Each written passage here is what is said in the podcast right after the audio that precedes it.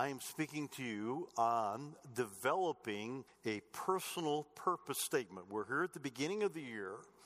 And I don't know if you've ever thought about a purpose statement for your life, for your family, but I want you to think with me about that here today. Probably the best way to begin is by asking you some questions. Would you, would you think in your mind with me as I ask these questions? Number one, why do you exist? Why do you exist? Are you just a product of chance or fate? Or has your life been planned by God? Hopefully, as a believer, you'd say, I know my life was planned of God. He placed me in this family, in this time period, in this country. My life is planned of God. Second, what are you becoming? What are you becoming?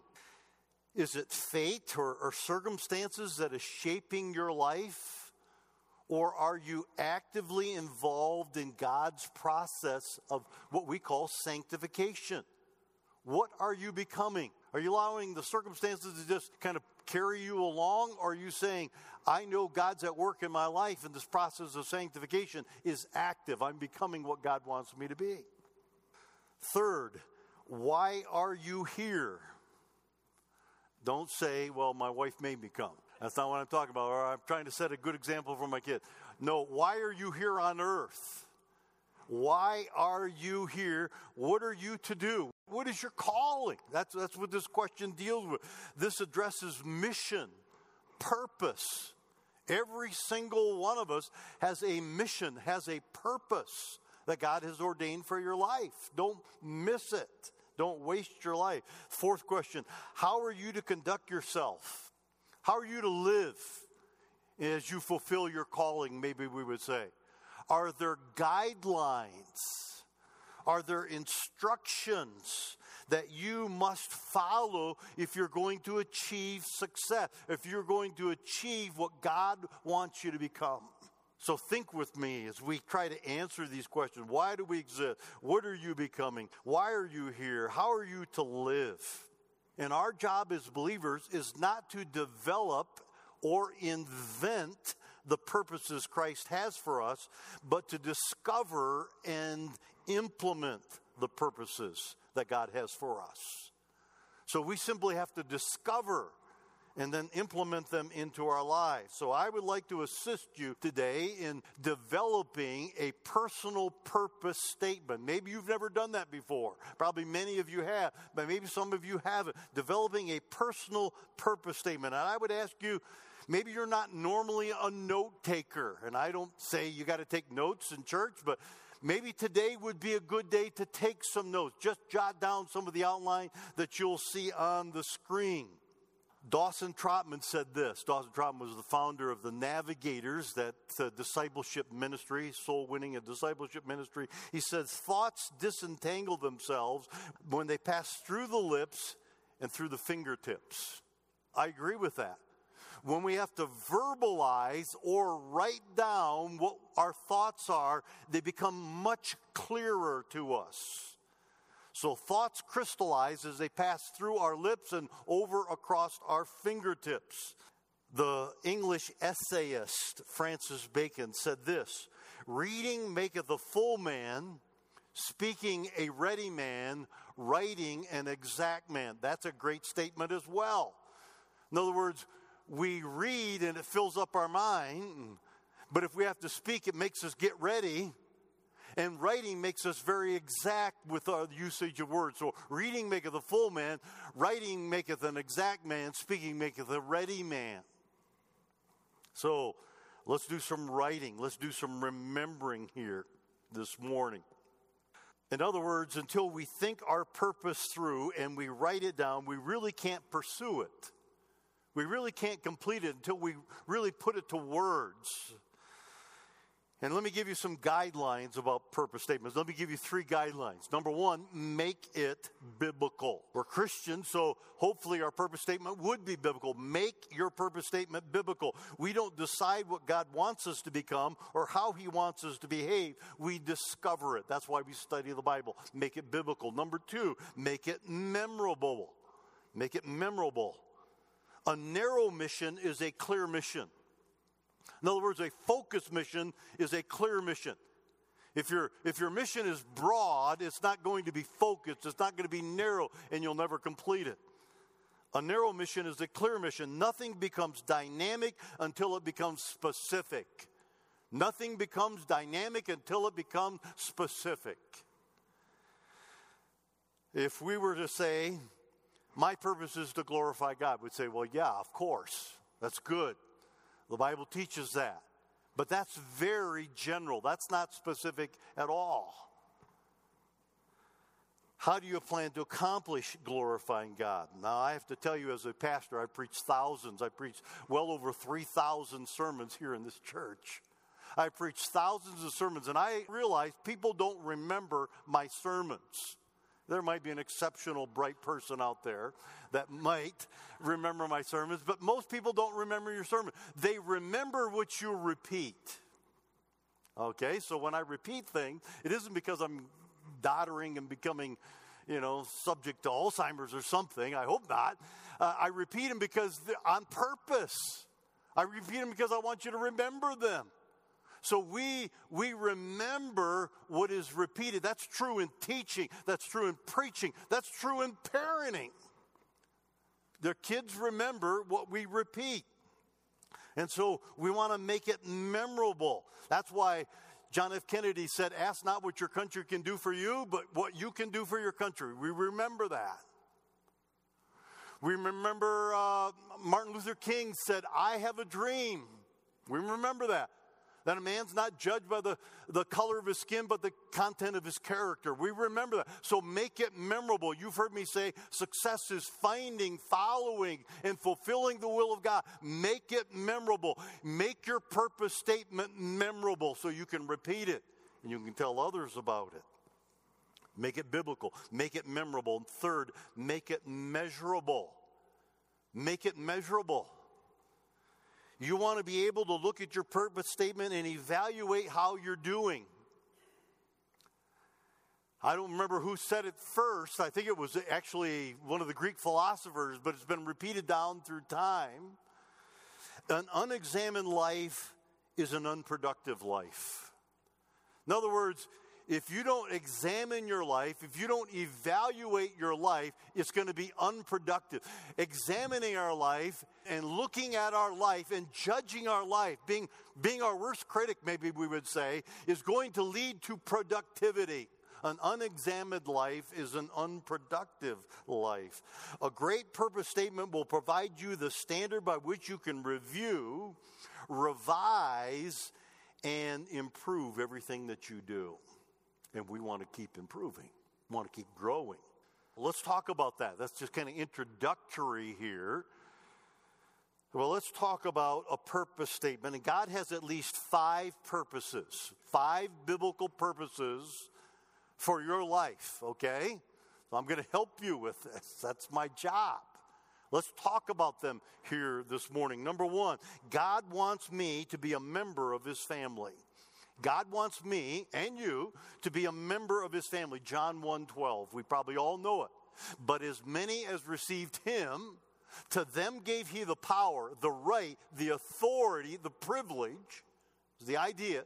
To them gave he the right to become the sons of God. To, if we receive Jesus Christ, we become the children of God, is what that verse is saying. But as many as received him, to them gave he the privilege of becoming the children of God. God loves you and he invites you to become a part of your family. So, whoever you are here today, whoever is listening to me today, God wants you to be a part of his family. He wants you to be a child of God. If you haven't done that, do it today. The Bible is also very clear that following Christ is more than a matter of just believing, it is belonging. We're here today not just because we believe similarly, but we belong here. This is our family, is what the Bible teaches. God wants you to be a member of His family. The Christian life is not a solo act, it's not me going alone or you going alone. There are no good lone wolf Christians in the world. Nobody can be a good Christian by themselves. Matter of fact, in the New Testament, there is not one single example of a Christian outside of the local church. To be a good Christian, you have to be a part of the local church. You have to be a member of the local church. There are no successful lone Christians. Ephesians 2:19 says, "Now therefore you are no longer strangers or foreigners, but fellow citizens with the saints." In other words, we fellowship with the saints. We're fellow citizens with the saints and members of the household of God. Household is the old word for family or home. So we're, we're part of the same family, we're part of the same household. We're not just, we don't just believe the same, we, we belong together, become a part of the church and, and activate your life and your gifts through the local assembly. As a believer, we can never say, we can never say, I have no family. No one cares for me. As a believer, you can't say that. Because for some of us, for some of us, our spiritual family is closer and maybe more important than our biological family. My biological family, by and large, are unbelievers. I got saved after I left home, after I was a young adult, and I've had very little reaction or interaction with my family. Most of them are all unsaved. I'm closer to the spiritual family that I have here than my biological family. I don't reject them, and I hope I can influence them, but I'm really close to my spiritual family. You have a family. Look around. This is your family. You belong here. Family members have distinctives. Family members have distinctives. They have identifiable characteristics. I, I don't go home very often to Michigan where I grew up, but I was back there many years ago. It's probably been five years since I've been there, but this was probably 15 or 20 years ago. I go home about every five years and I needed to cash a check and get some cash, and I walked into Clinton National Bank, the little bank in my hometown. There's one stoplight in my hometown. And I walked into the bank and tried to cash a check, and, and the teller said, You're Heinz. Now, let me tell you, I haven't lived at home in that part of the country for like 30 years. And she said, You're Heinz. I can tell by looking at you, I can tell by your voice. She said, Which one are you? I said, Well, I'm right in the middle of the pack. I'm less. I've got older brothers and sisters and younger brothers and sisters, and I live in Colorado. She said, I knew you were a Heinz. Why? Because I looked like a Heinz. I do. You saw my brothers, we put them all up here on the stage and say, yeah, they're somehow linked together. We have identifiable characteristics, and that's true of Christians. Christians have identifiable characteristics. We have similar beliefs, we have similar values, we have similar desire, we have similar goals, similar loves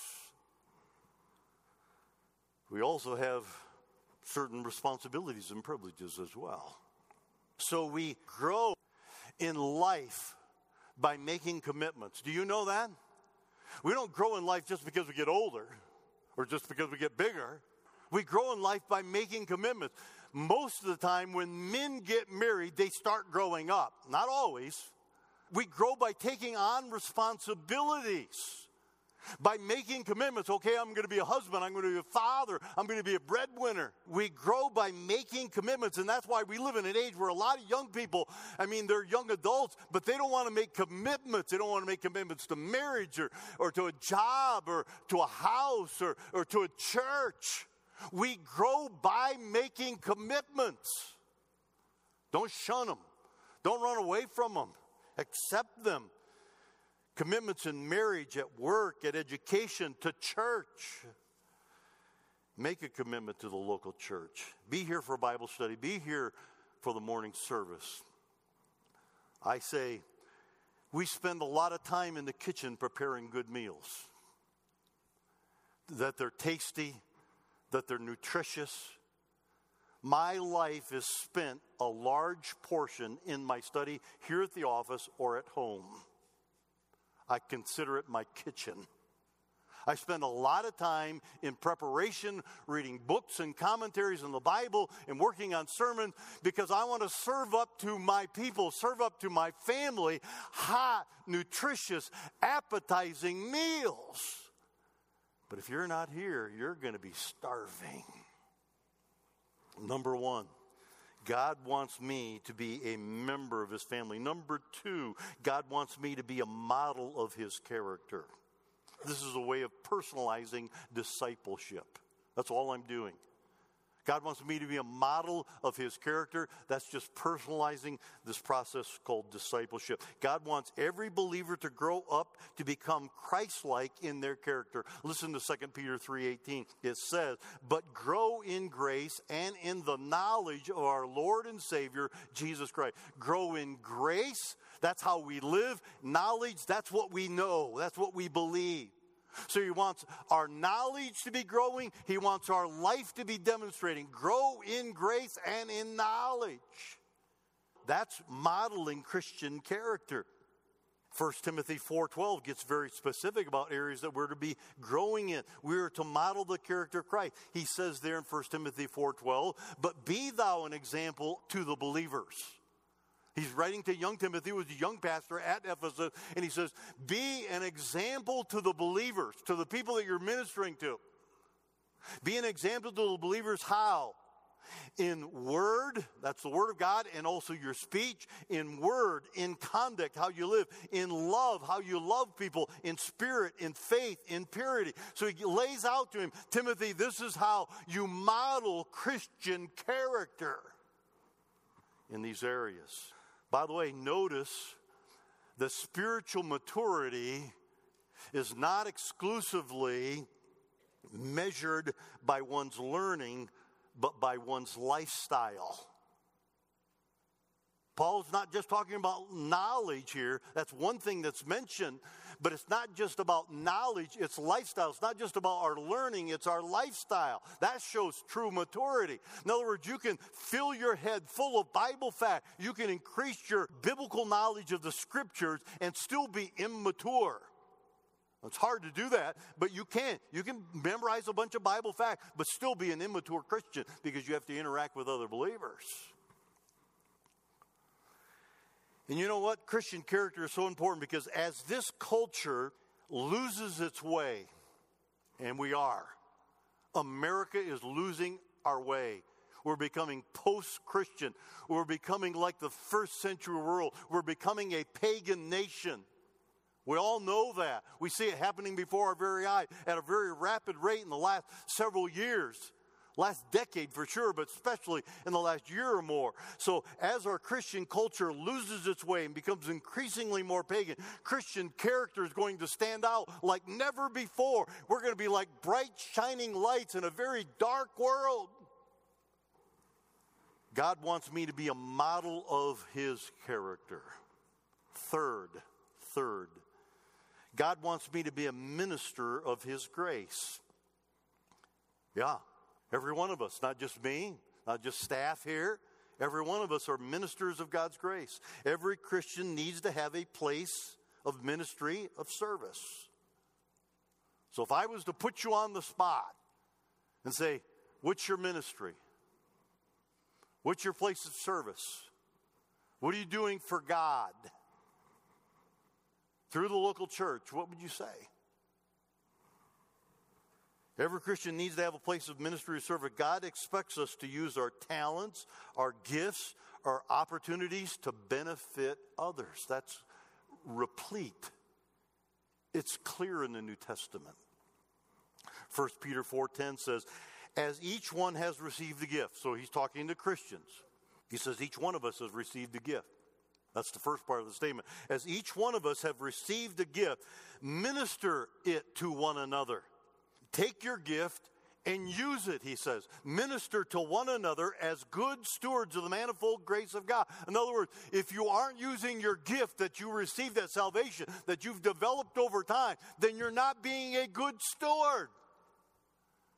Use your gift or be a lousy steward and receive no reward, is kind of the understanding of that verse. That doesn't mean that we demand a place of ministry before proving ourselves. No. We recognize we're to blossom and bloom where we're planted. And our gifts are recognized. We're invited to serve and, and we volunteer for service. It would be wise, I think, to be direct with people when they give their lives to Christ. When they get saved, they come into the church, it would be good for us to be very direct with them that they need to understand that God expects them to give a life of service now that they're saved. Now that you're saved, God expects a life of service from you. That's beholden, that's encompassed in the idea of becoming a Christ follower. When we yield ourselves to Christ, He gifts us and then He directs us. Bible's very clear that you know the gift passages Romans 12, 1 Corinthians 12, Ephesians 4, 1 Peter 4 are all the gift passages. We discover our gift, we develop our gift, we deploy our gift. When we're saved, we're gifted, and then we're directed. Listen to Romans 12, 1 and 2, and then verse 6. I beseech you, therefore, brethren, by the mercies of God, that you present your bodies a living sacrifice, holy, acceptable God, which is your reasonable service. He's died for you. It's your reasonable service now to live for Him. Your reasonable service. Don't be conformed to this world. Don't let the world squeeze you into its mold but be transformed, beginning with the renewing of your mind, that you may prove, that you may live out what is that good and acceptable and perfect will of God. He wants you to live out the will of God. And then verse 6, you drop down there, it says, Having then these gifts differing according to the grace that is given to us, let us use them. We've been saved by His mercy. We've submitted ourselves on the altar. We said, Here I am, Lord. God says, okay, I'll give you gifts. And verse 6 says, now we take our gifts and we minister to the body. God wants you and He wants me to be ministers of His grace. Whatever gifts, talents, abilities that you have, God wants you to take them and use them for His glory and for your eternal reward. I could not begin to tell you, and I've been here 38 years. I could not begin to tell you how many times I have witnessed people in our church ministering to one another. I remember a lady whose husband was arrested for a serious crime and he went to prison. She got saved through that event through our church. Then our church began to minister. Somebody paid her kids' tuition to Silver State. Somebody else shoveled her driveway and uh, sidewalk and plowed her driveway in the wintertime people in our church began to minister taking meals to her. She was distraught. She was emotionally a basket case and just minister to them. There are people here today who built ramps for people in wheelchairs in our church. There are people who found out that someone in our church, an older lady who's beginning to lose some of her uh, mental capacity, was about to lose her home because she was in the rears in her taxes by several years, and they paid off her taxes. I've seen that kind of thing happen over and over and over in our church throughout these decades that I've been here, where people, you don't, it's not just talking about preaching gifts or teaching gifts. It is taking what God has given to you and ministering to other people and helping them with their needs. God wants me to be a minister of His grace. Ministering grace can mean discipling, it can mean teaching, but it can mean much, much more than that. Number four, I'm trying to move rapidly. God wants me to be a messenger of His love. That is evangelism stated in a personal way. Me, you, taking the story of the love of God to other people. God wants me to be a messenger of His love. Once we have been born again, part of our job is duplication, it's reproduction. It's replication of what has happened in us. God wants me to be a minister of his love. 2 Corinthians 5 19 and 20 says, God was in Christ, reconciling the world to himself, not imputing their trespasses to them, and has now committed to us the word of reconciliation.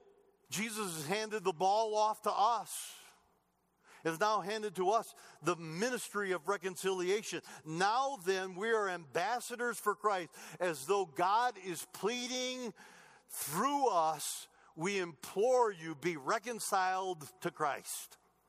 Jesus has handed the message of reconciliation to us. We're ambassadors going throughout the world telling the message of love, telling this message of God's love for the world, of God's love for every lost sinner.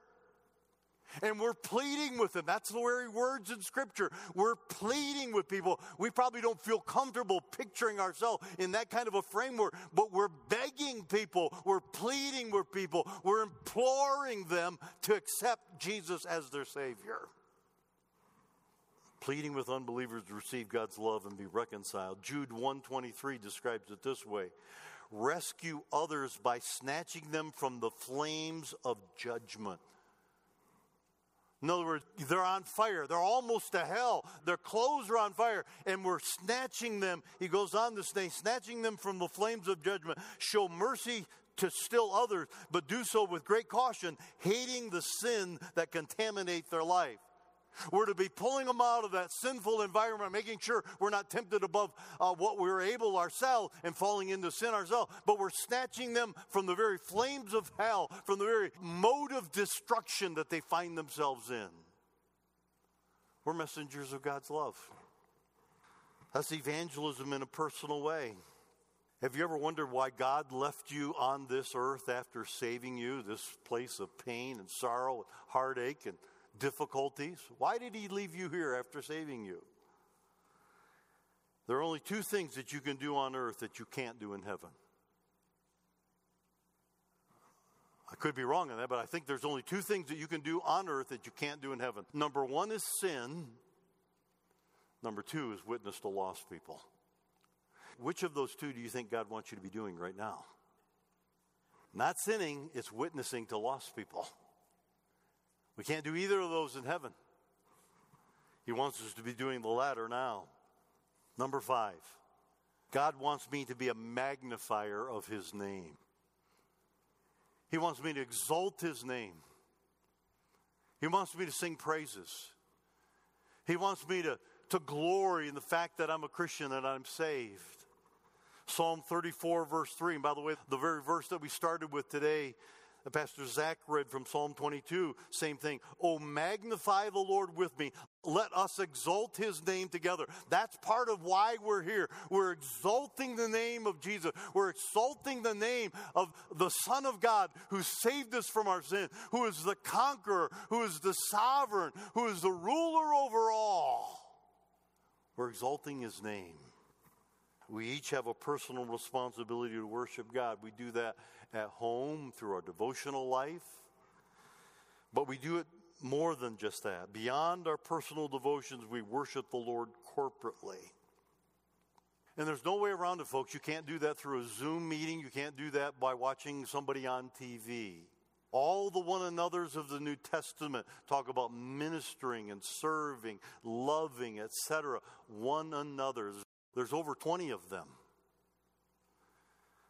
I read the Wall Street Journal, the Barna report that said churches in America since COVID hit two years ago are down anywhere between 25 and 50 percent. That's where we are. We're down at least 25 percent in attendance.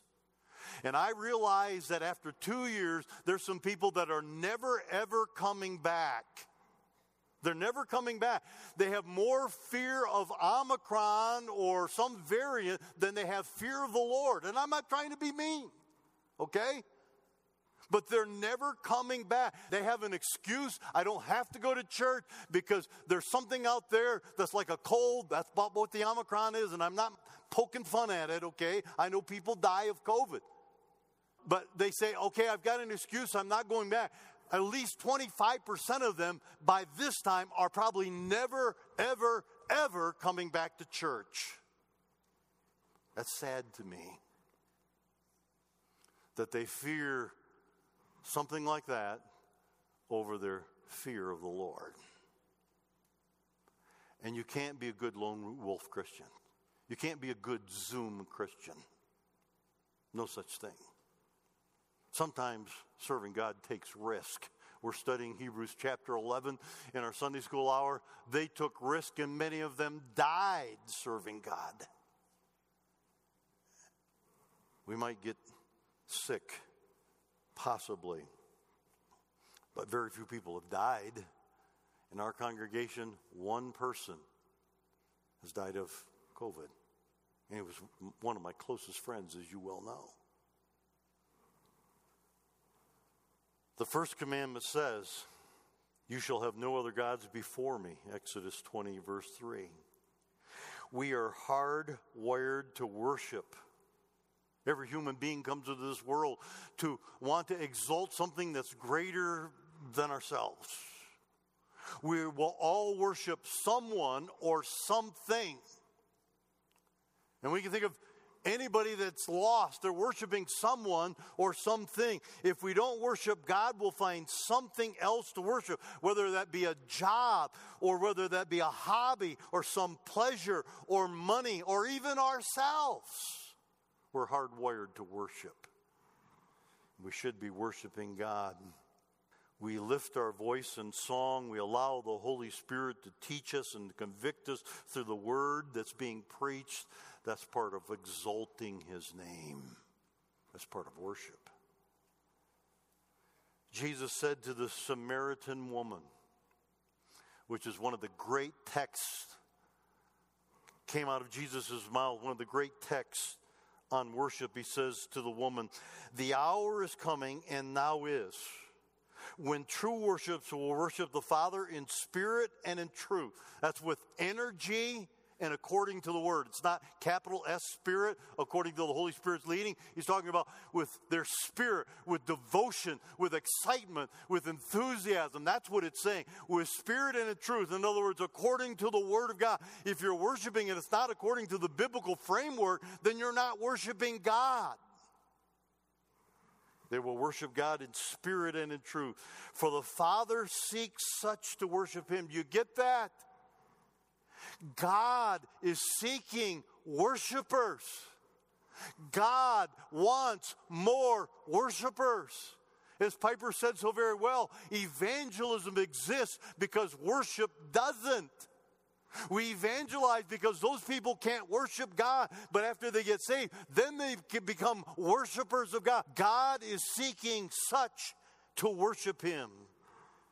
He goes on to say in that verse, God is a spirit, and those who worship him must worship him in spirit and in truth. With energy, with enthusiasm, with excitement, with devotion, and according to the Word of God. Purpose statement. Don't meander through life. Don't be like a river. We got plenty of them out here in Colorado. Look at the South Platte. Meanders all over. Easy paths make for crooked rivers and crooked people. Don't just meander through life, make your life count. But one way that it will count is developing a personal purpose statement. God, I know what you want me to do. I'm not just like the person next to me, but I know I have gifts, I have abilities, I'm your child. I want to fulfill my purpose so I don't come to the end of my life and feel like I wasted it. Don't waste your life. We may look at these as responsibilities to fulfill, but they're really privileges to enjoy. It's noteworthy that they are exclusive to the church, to Christian believers. Unbelievers can't do any of these things. Only we can. Worship help you focus on God. Fellowship helps you face life's problems. Discipleship fortifies your faith. Ministry helps you find and use your talents. Evangelism helps you fulfill your purpose, your passion. Let's find greater purpose for our lives in the days ahead through the Word of God and its instruction. Let's pray together. Father, sometimes at points in our life, we stop and evaluate, which is so good, so important. We evaluate our life, we evaluate where we are, we maybe evaluate our family, our marriage, our job, many things, and we know self reflection can be very healthy. May the Holy Spirit help us in this matter to evaluate who we are, what we're doing, what needs to change, how we're glorifying you, how we're using our talents. So, Lord, today we would ask that you'll work in us and Draw us closer to yourself. Draw us closer to what our walk should be with you, even through this time of communion as we reflect, as we confess sin that may be an impediment in our life, as we cry out to you for help and strength and grace to be changed. We pray that you'll hear our prayers. Draw us to yourself.